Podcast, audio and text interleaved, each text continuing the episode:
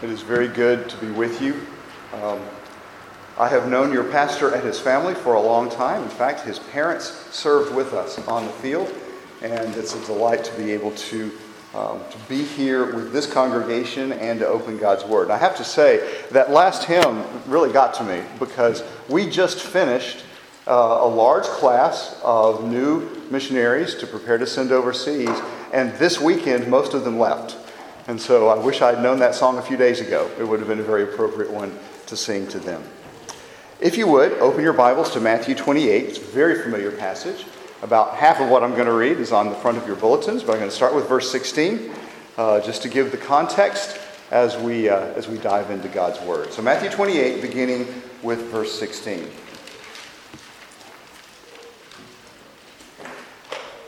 Now, the eleven disciples went to Galilee to the mountain to which Jesus had directed them. And when they saw him, they worshipped him, but some doubted. And Jesus came and said to them, All authority in heaven and on earth has been given to me. Go therefore and make disciples of all nations, baptizing them in the name of the Father, and of the Son, and of the Holy Spirit, teaching them to observe all that I have commanded you. And behold, I am with you always to the end of the age. Let's pray again. Father, this is your word and you honor your word very highly. I pray that we would as well. Father, I pray that the same Holy Spirit that inspired Matthew to record these words of Jesus would now be at work in all of us, and that you would give us minds to understand what our Lord Jesus has said. That you would also give us hearts to love what Jesus has said and wills to obey it. Father, we ask that your Spirit would be our teacher this morning, and we pray it in Jesus' name. Amen. Missions is not a popular subject. Now, I am old enough to remember when it was. Um, I still remember uh, in public school being asked to write a report on a missionary. Of course, we were also still reading the Bible and praying in public schools in those days, which gives those of you who know your history uh, some idea of just how very old I am. Uh, that attitude has completely changed, completely changed. And missions is very unpopular in our society. As a matter of fact, I would say that contemporary culture regards missions as just about the most arrogant thing you could possibly do. I mean, who are you, who am I, to say that I have a message that other people need to embrace and believe or face eternal consequences? That just strikes people as being the height of intolerance. Furthermore, many foreign governments refuse to give missionary visas. There was a time, mostly during the colonial period, when most of the world was accessible to missionaries from the West. That day is long gone. And now the majority of those who have not heard the gospel live in countries that do not grant missionary visas and restrict or forbid any access of the gospel to their people. One of the things, though, that's the strangest to me, having been gone from the United States for a very long time and then come back, is to discover that even in the church, it is often discouraged. Uh, you hear things from people, not from the pulpit usually, but you know, in private conversations, things like, "Oh, but it's so expensive," or "It's dangerous." I cannot tell you how many times people have said to me when they heard that I worked in Central Asia, "But isn't it dangerous over there?" It, it, it's kind of like, in my mind, saying, "You know, it's fine if." If my kid goes into the army, as long as you promise him it'll never be in danger and no one will ever shoot at him. Uh, we see something of the, the, the disjunction of value systems there, that somehow the danger of it is seen as a prohibition. And of course, we often hear there's so much need here in this country. The bottom line, often from those who are more my age, is I don't want my kids taking my grandkids overseas, just to be totally honest.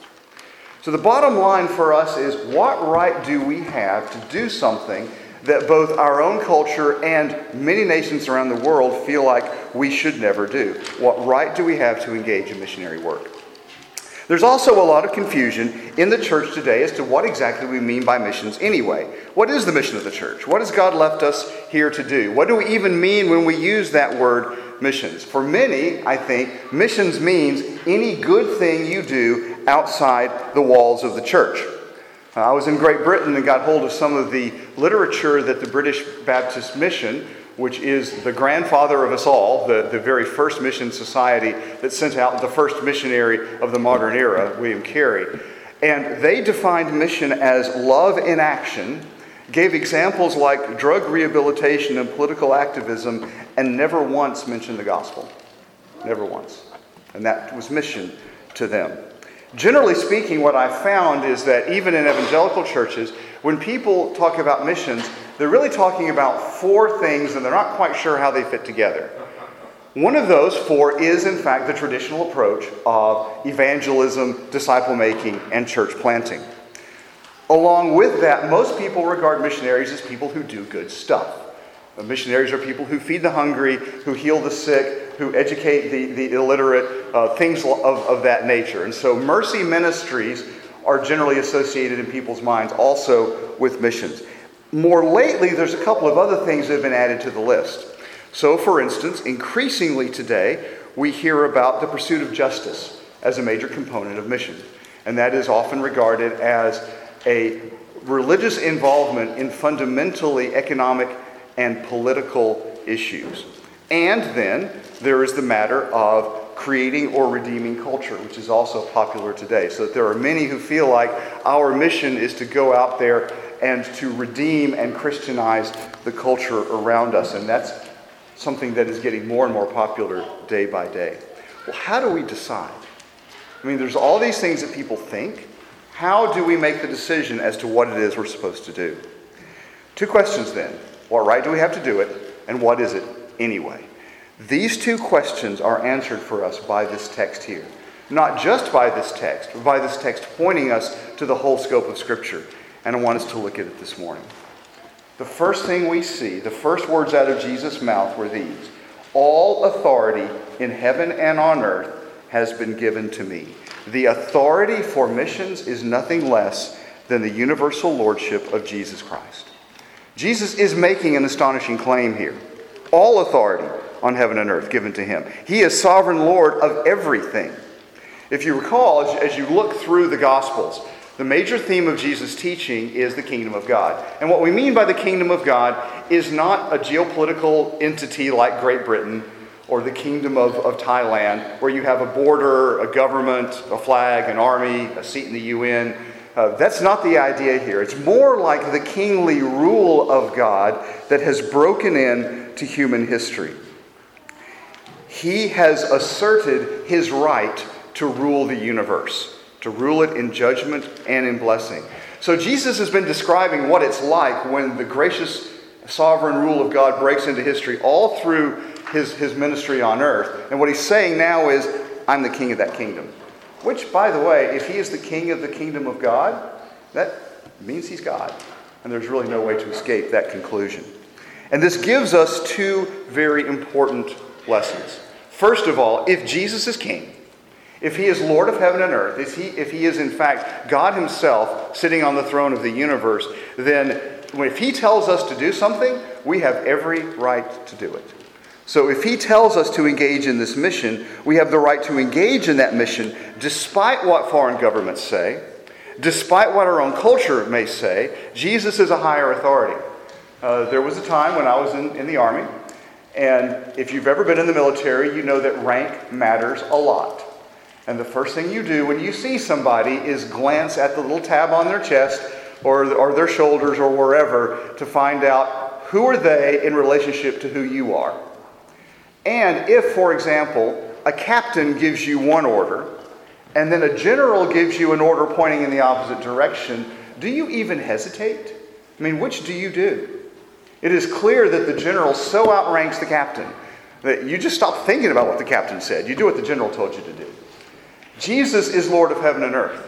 And therefore, it really doesn't matter if other governments say we can't bring the gospel to them.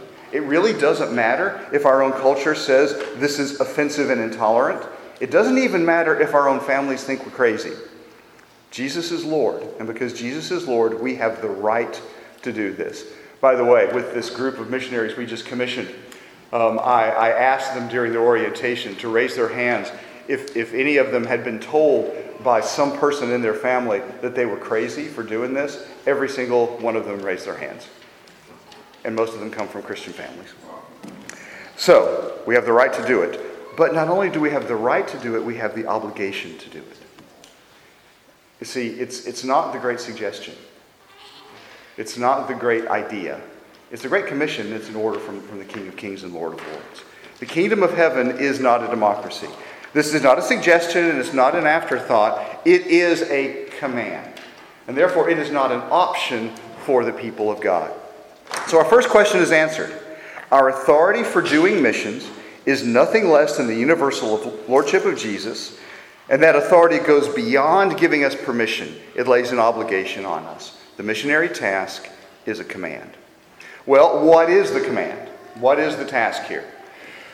There is only one imperative verb in this text, and all the other verbs help us understand how to do that. But there's one command here. It's not so obvious in your translations, but there is one order given, and everything else is an order in the way it fulfills that one primary order, and that is to make disciples. But what does it mean to make a disciple? In fact, what's a disciple? Disciple is not a word we use much in, in contemporary language. Um, the closest analogy would be student, but even that can be profoundly misleading. Education in the ancient world was very different than education today. So, I'm a professor at, at Southern Seminary. Uh, I teach a class, Introduction to Missions, that every student has to take, which means that I teach a class full of people who would not be there if they didn't have to be. It also means the classes are generally kind of large, and so I teach it in the largest auditorium uh, on, on campus. And I can have 60 or 70 students in these classes, and there are those who sit in the back thinking I will not notice when they fall asleep. All you students, Here's a good piece of advice we always know when you fall asleep. Or thinking that we wouldn't notice when they're actually on Facebook or Twitter or something else instead of taking notes. Another hint, we always know that as well, and the reason we know it is that you suddenly laugh very inappropriately in the middle, in the middle of my lecture. But students come in, they li- listen to the lectures and take notes. They do the reading assignments, they write the papers I assign, they do the projects, they study, they take the final exam, and then they may very well forget everything they've ever learned in that class.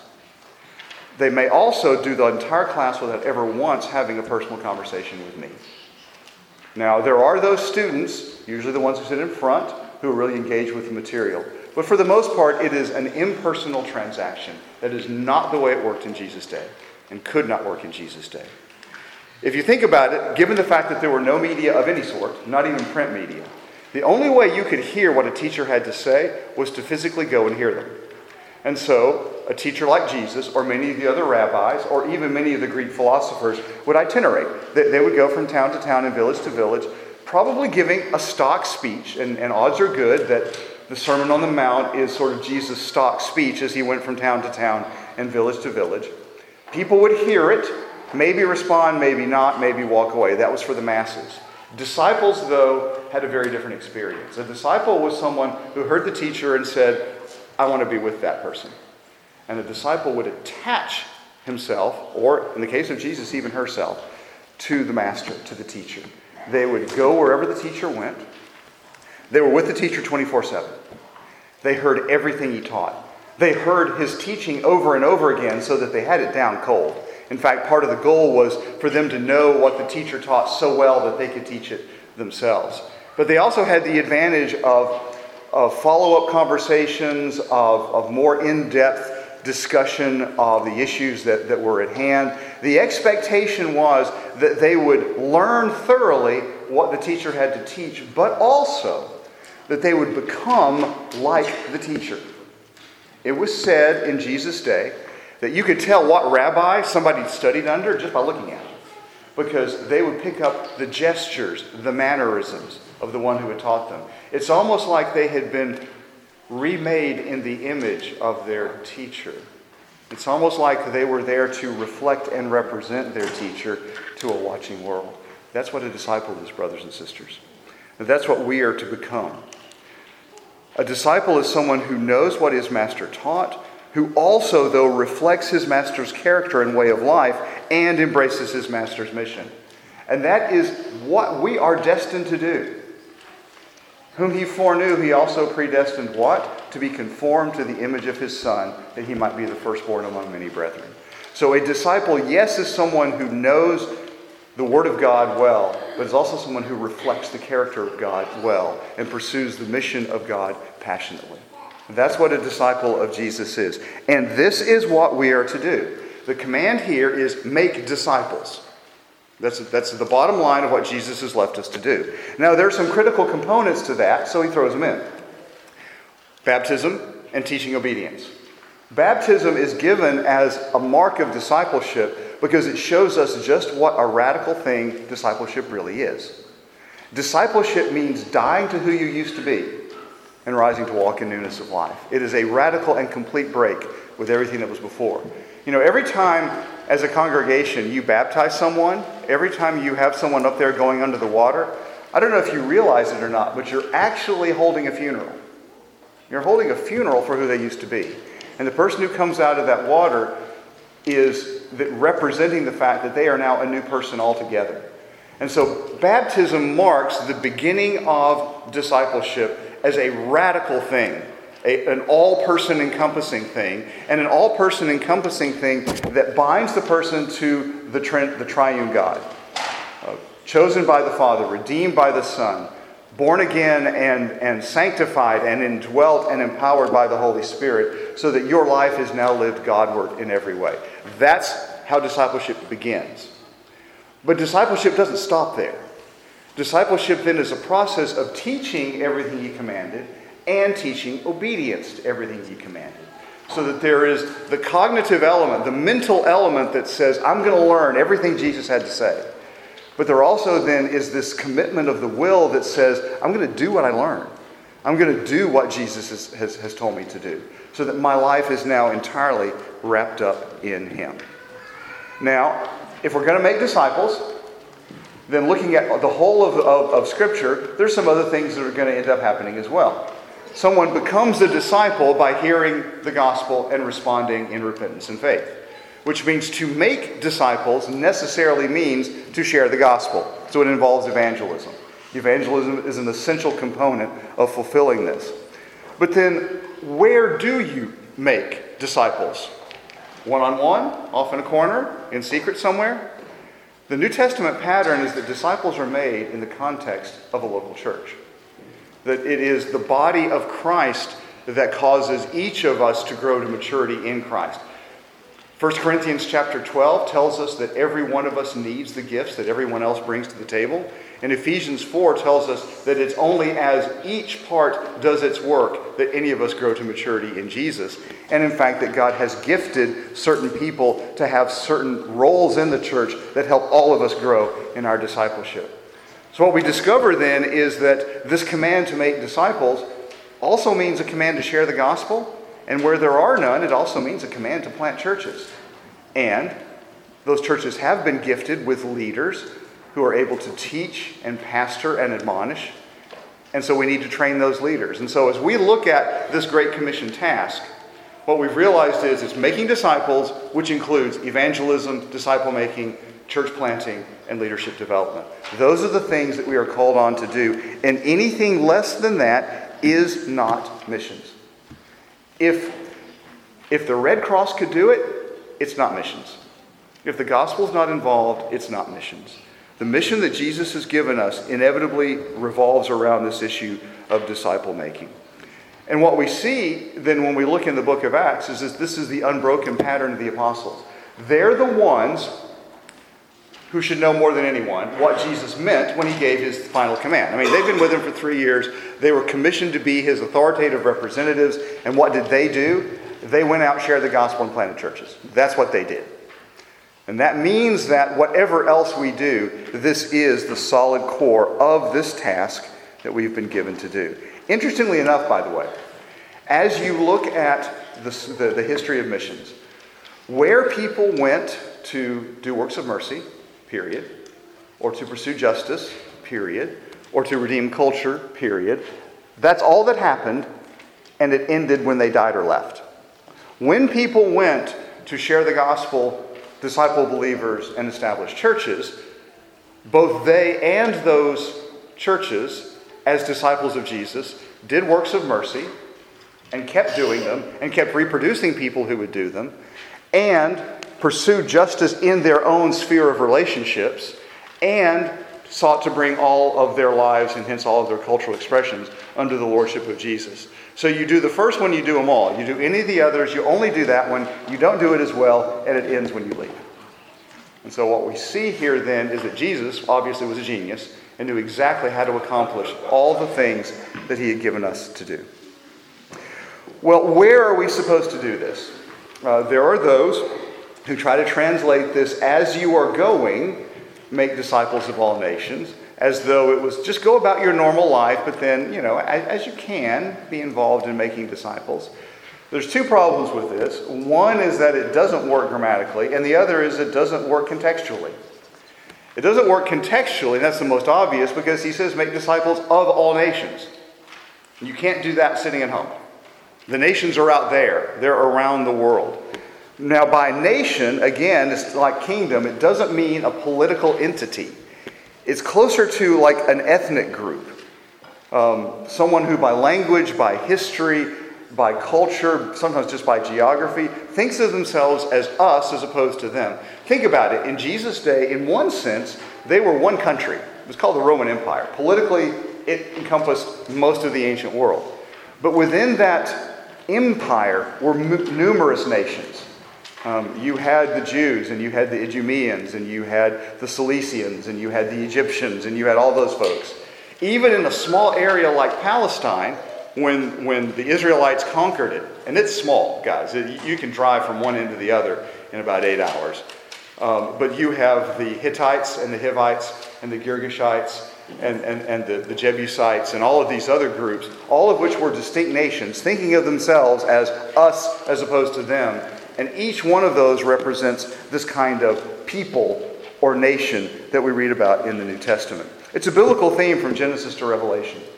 As soon as God has established the, the, the mosaic pattern of nations in Genesis chapters 10 and 11, he launches his redemptive mission through Abraham and says right off the bat, In you, all the families and all the nations of the earth will be blessed. His intention was that, and it goes right straight through the Bible to the end, where we read that there will be a multitude no one can count from every tribe, language, people, and nation before the throne worshiping God.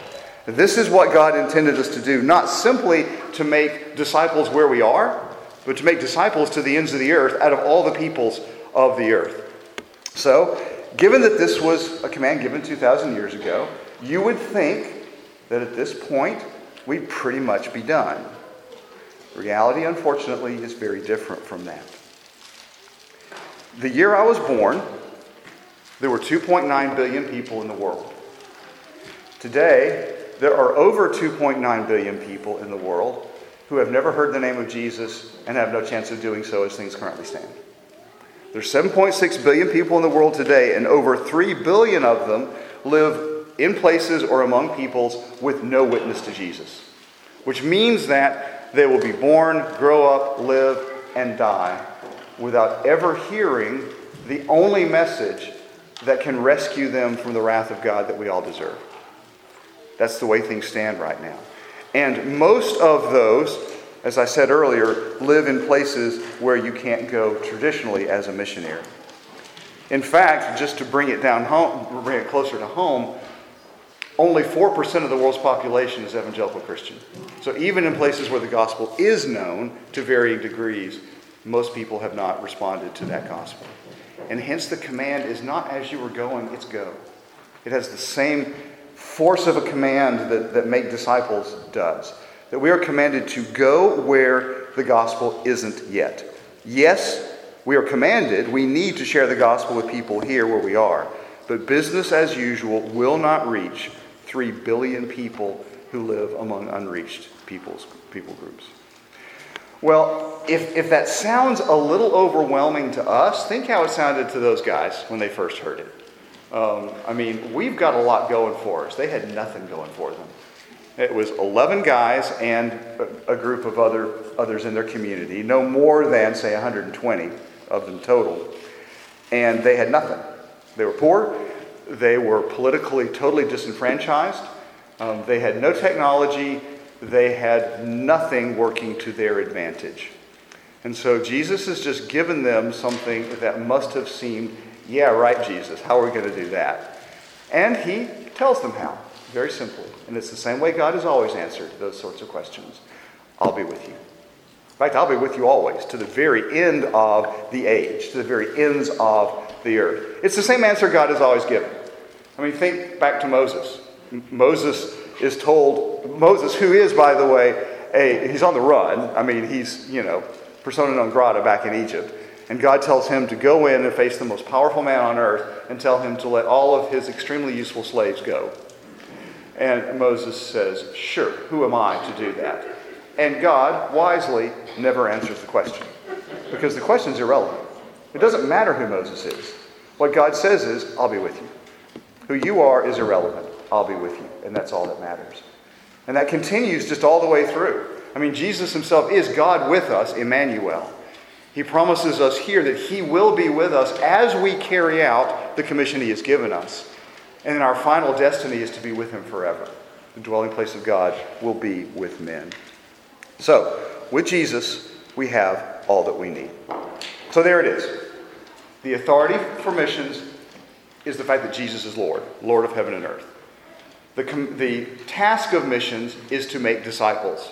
The scope of missions is all the people groups of the earth, and the power for missions comes not from our resources or our cleverness, but from the power of, of the presence of the Lord Jesus Christ Himself. So, what does this mean for us here? So, what? For the people here at Arlington Baptist Church, and for me. I would say there are several things that we each need to do. One of those is to grow. You can't give away what you don't have. And if we are called to make disciples, we need to be disciples.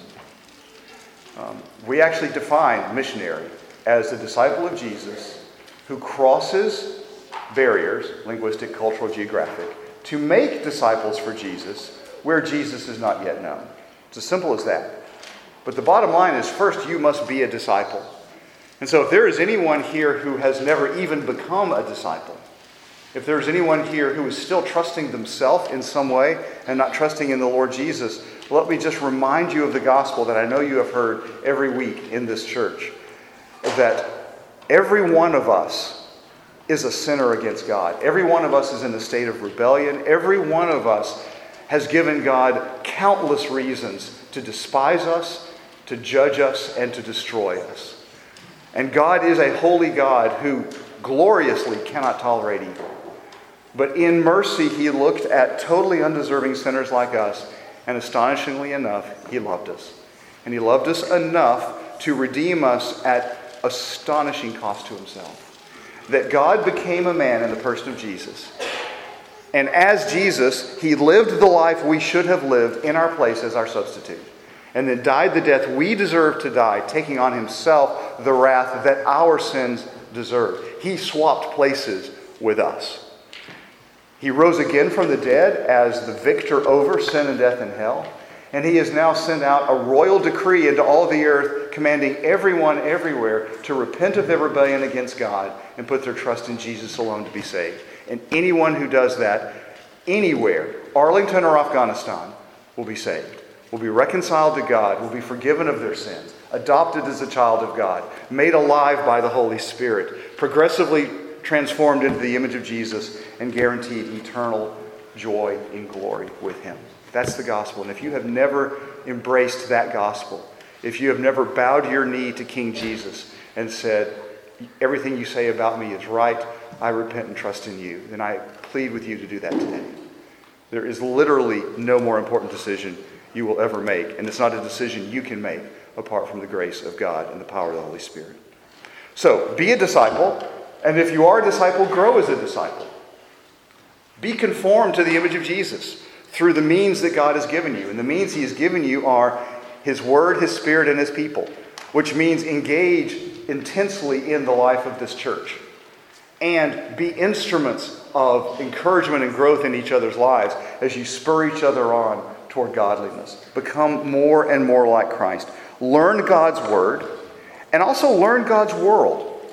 Get to know the world that God intends to claim as his own. Um, it is kind of embarrassing when you go around the world to realize how um, geographically challenged most Americans are. Um, No, it's worse in some places than others. Uh, my son went to Texas A&M University. I knew it. There's an Aggie in the room. He was in the Corps of Cadets, which means he was not just in a cult, he was in the, the, the ruling class of the cult. And um, as an upperclassman, the freshmen in his unit were required to greet him loudly, saying, Howdy, Mr. fill in the blank, from fill in the blank, majoring in fill in the blank. Well, Greg was apparently tempted at one point to sort of go easy on them and give where he went to high school, which was Istanbul, Turkey. But he said, no, that's kind of wimping out. I'm going to go with where I was born. So it was Howdy, Mr. Pratt from Abbottabad, Pakistan, majoring in history. And he had more than one freshman look at him and say, Abbottabad, Pakistan. What part of Texas is that? it's just a demonstration, sort of exaggerated a little bit, of the way that most of us really don't know the world very well. And so I'm going to I'm going to issue a challenge to you right now. Every one of you, as quickly as you can, you can get one online, get a world map, put it on your wall, and study it. Get to know it. Because Jesus intends to place his stamp of royal, of, of royal rule on every single place on that map. And he intends to redeem people for himself from every place on that map. Use a, use a tool like Operation World, which will help you get to know the places in the world. And listen to the news. I'm, I'm talking about real news. American news is not real news. Um, I, I, do not watch any American news source. My, my two favorite sources of news are BBC, British Broadcasting Corporation, and the English language uh, version of Al Jazeera. But hear what's really going on in the world. Get to know the world that Christ intends to claim as his own.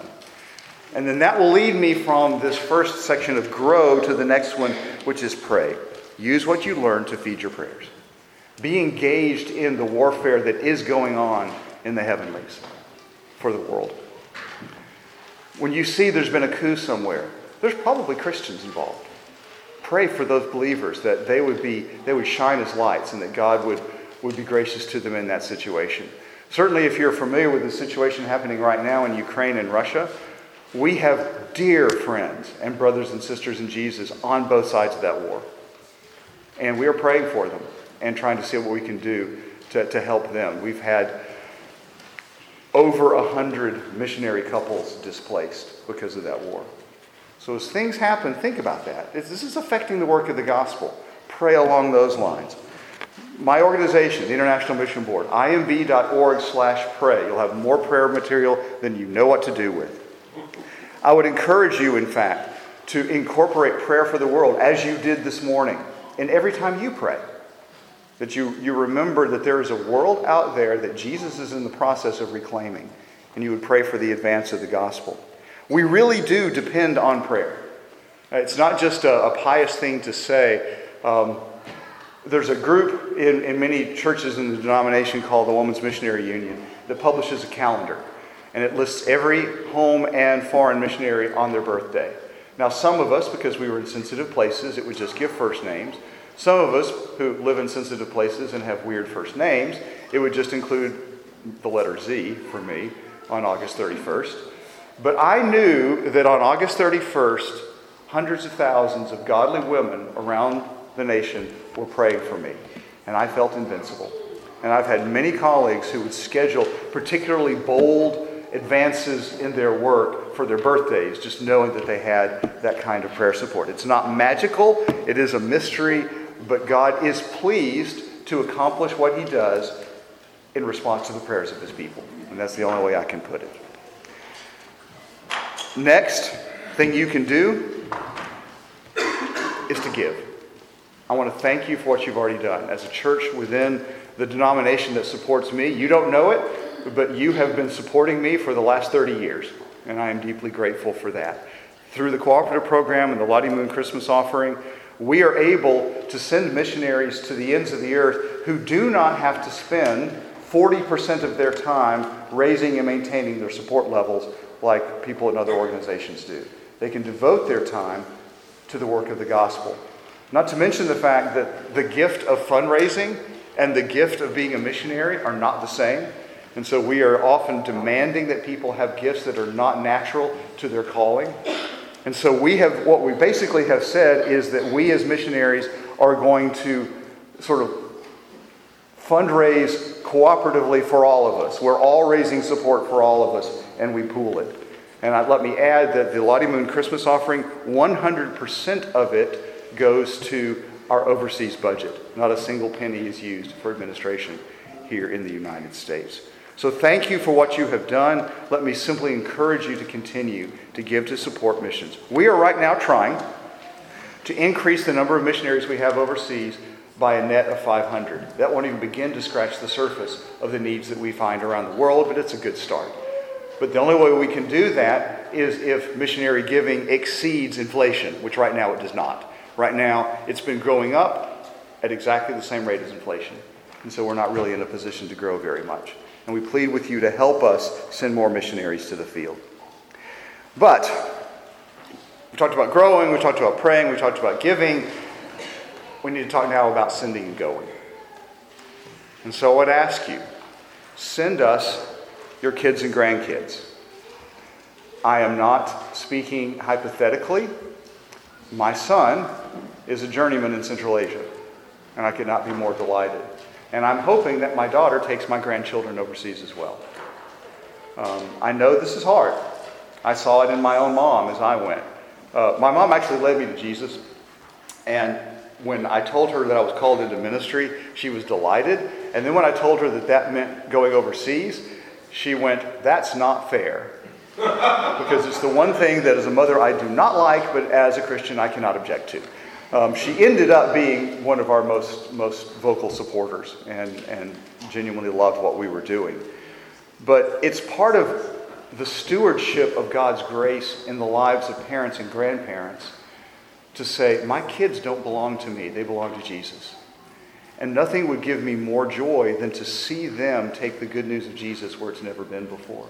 So that rather than being a hindrance, as so often Christian parents and grandparents are, Christian parents and grandparents become catalysts, encouragers to see kids go to, to the mission field. Send us mature disciples who have professional skills. Now, I've mentioned before that right now, most of those who have no opportunity to hear the name of Jesus live in countries that don't grant missionary visas. Those governments don't have the right to veto the Great Commission. We just have to figure out how else to get in. And so we have, for several decades now, been working on the whole issue of what we call creative access, which is simply this have a real skill that you can use that'll get you in someplace where you can then share the gospel, where they wouldn't let you in as a missionary. But pretty much you name it, if it's a profession, you can do it somewhere. And so we are looking for business people of all kinds, for accountants, for engineers, for medical workers of every kind, for accountants, for sports coaches and artists. Um, the most fun thing I ever did overseas, I coached the sport of American football with Central Asian college students and actually won a national championship. Um, not hard in that particular setting. Um, but while I was coaching football players, we also had a team that set up an art gallery. And that would all work. The point is leveraging what God has given you as a means of getting into places and lives that need to hear the gospel, and then going there as a disciple who goes to make disciples. And I might add, send us young and send us old. I think many people believe that missions is primarily a young person's game, and it certainly we do like and want young adults to get engaged and to have decades to go. But I can tell you this that age has its advantages. Um, American culture is, is an outlier. American culture is this weird place where people actually think that it's an accomplishment to be young. I haven't figured that out. What have you done to be young? You just were born. You didn't have anything to do with that either. Um, most of the world agrees with the Bible that says it's an accomplishment to be old, that says that experience produces wisdom. And I can tell you this there used to be hair up here, and this used to be bright red. And when this fell out and this turned white, I could get away with so much more in sharing the gospel in a Muslim context than I ever could before. I'm serious, so much more. Because their culture said, we have to listen to this guy. We have to respect this guy because he is our elder. And yes, it is harder to learn a language as you get older. We've learned three on the field, and each one was a little harder than the one before. But you can still do it. And simply by loving people and being wise in their presence, retirees can also have a significant role in taking the gospel to the ends of the earth. But ultimately, what that means, if you are to grow and pray and give and send as a church, that means that people need to go. I'm going to bring it right down to you personally, each of you who are listening to me right now. Typically, the way we operate is on a very mystical sense of call.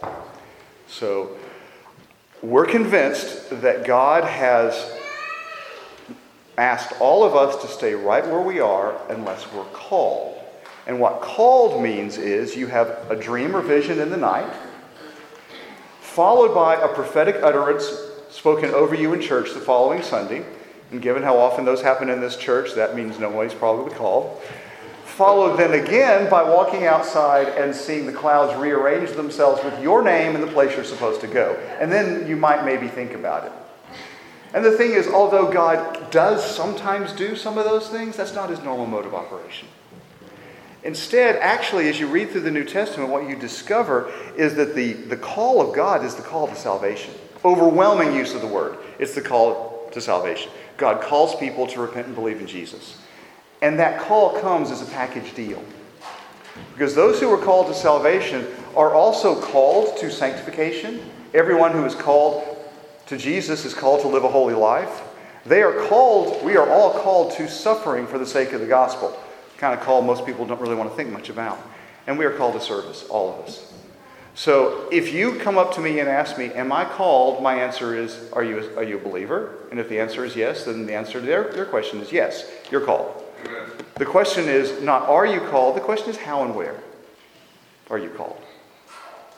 And then, as we think about it, since you're all called, I would encourage you to flip the usual question. Normally, we say, Why should I go? But given that the command of Scripture is so clear, given that the needs of the world are so overwhelming, given that you live in the most evangelized country in the world with the most number of churches, the default question should be well, why shouldn't I go? If I have the ability and God at all puts the desire in your heart, then you should go. Now, you discern that not through dreams or visions or prophetic utterances or clouds. You discern that through the council of the church. It is the local church that discerns who is called and who is not. And I might add that my organization, you come to us and say, I want to be a missionary, we send you right back to your local church. And we go no further until your church says you're called. Those are the people who can help you process it. But I cannot help but think that given the vastness of lostness in the world, that there are more people who could join us than are doing so right now. And I can also tell you this after decades of doing it, no matter how hard it is, there is nothing more glorious than to take the gospel to those who have never heard it. Let's pray. Father, we are so grateful to you for the obedience of people in the past who got the gospel to us. Father, thank you for the transmission of your word from Palestine 2,000 years ago to wherever it is that we heard it for the first time. Father, thank you for the grace that you gave us to hear it and to respond in repentance and faith. And Father, I pray that the gospel would not stop inside the walls of this building. I pray, Father, that not only would the gospel sound in this neighborhood and in this metropolitan area, but that you would raise up people from this congregation who would go to the ends of the earth to talk about Jesus. And I pray this in his name. Amen.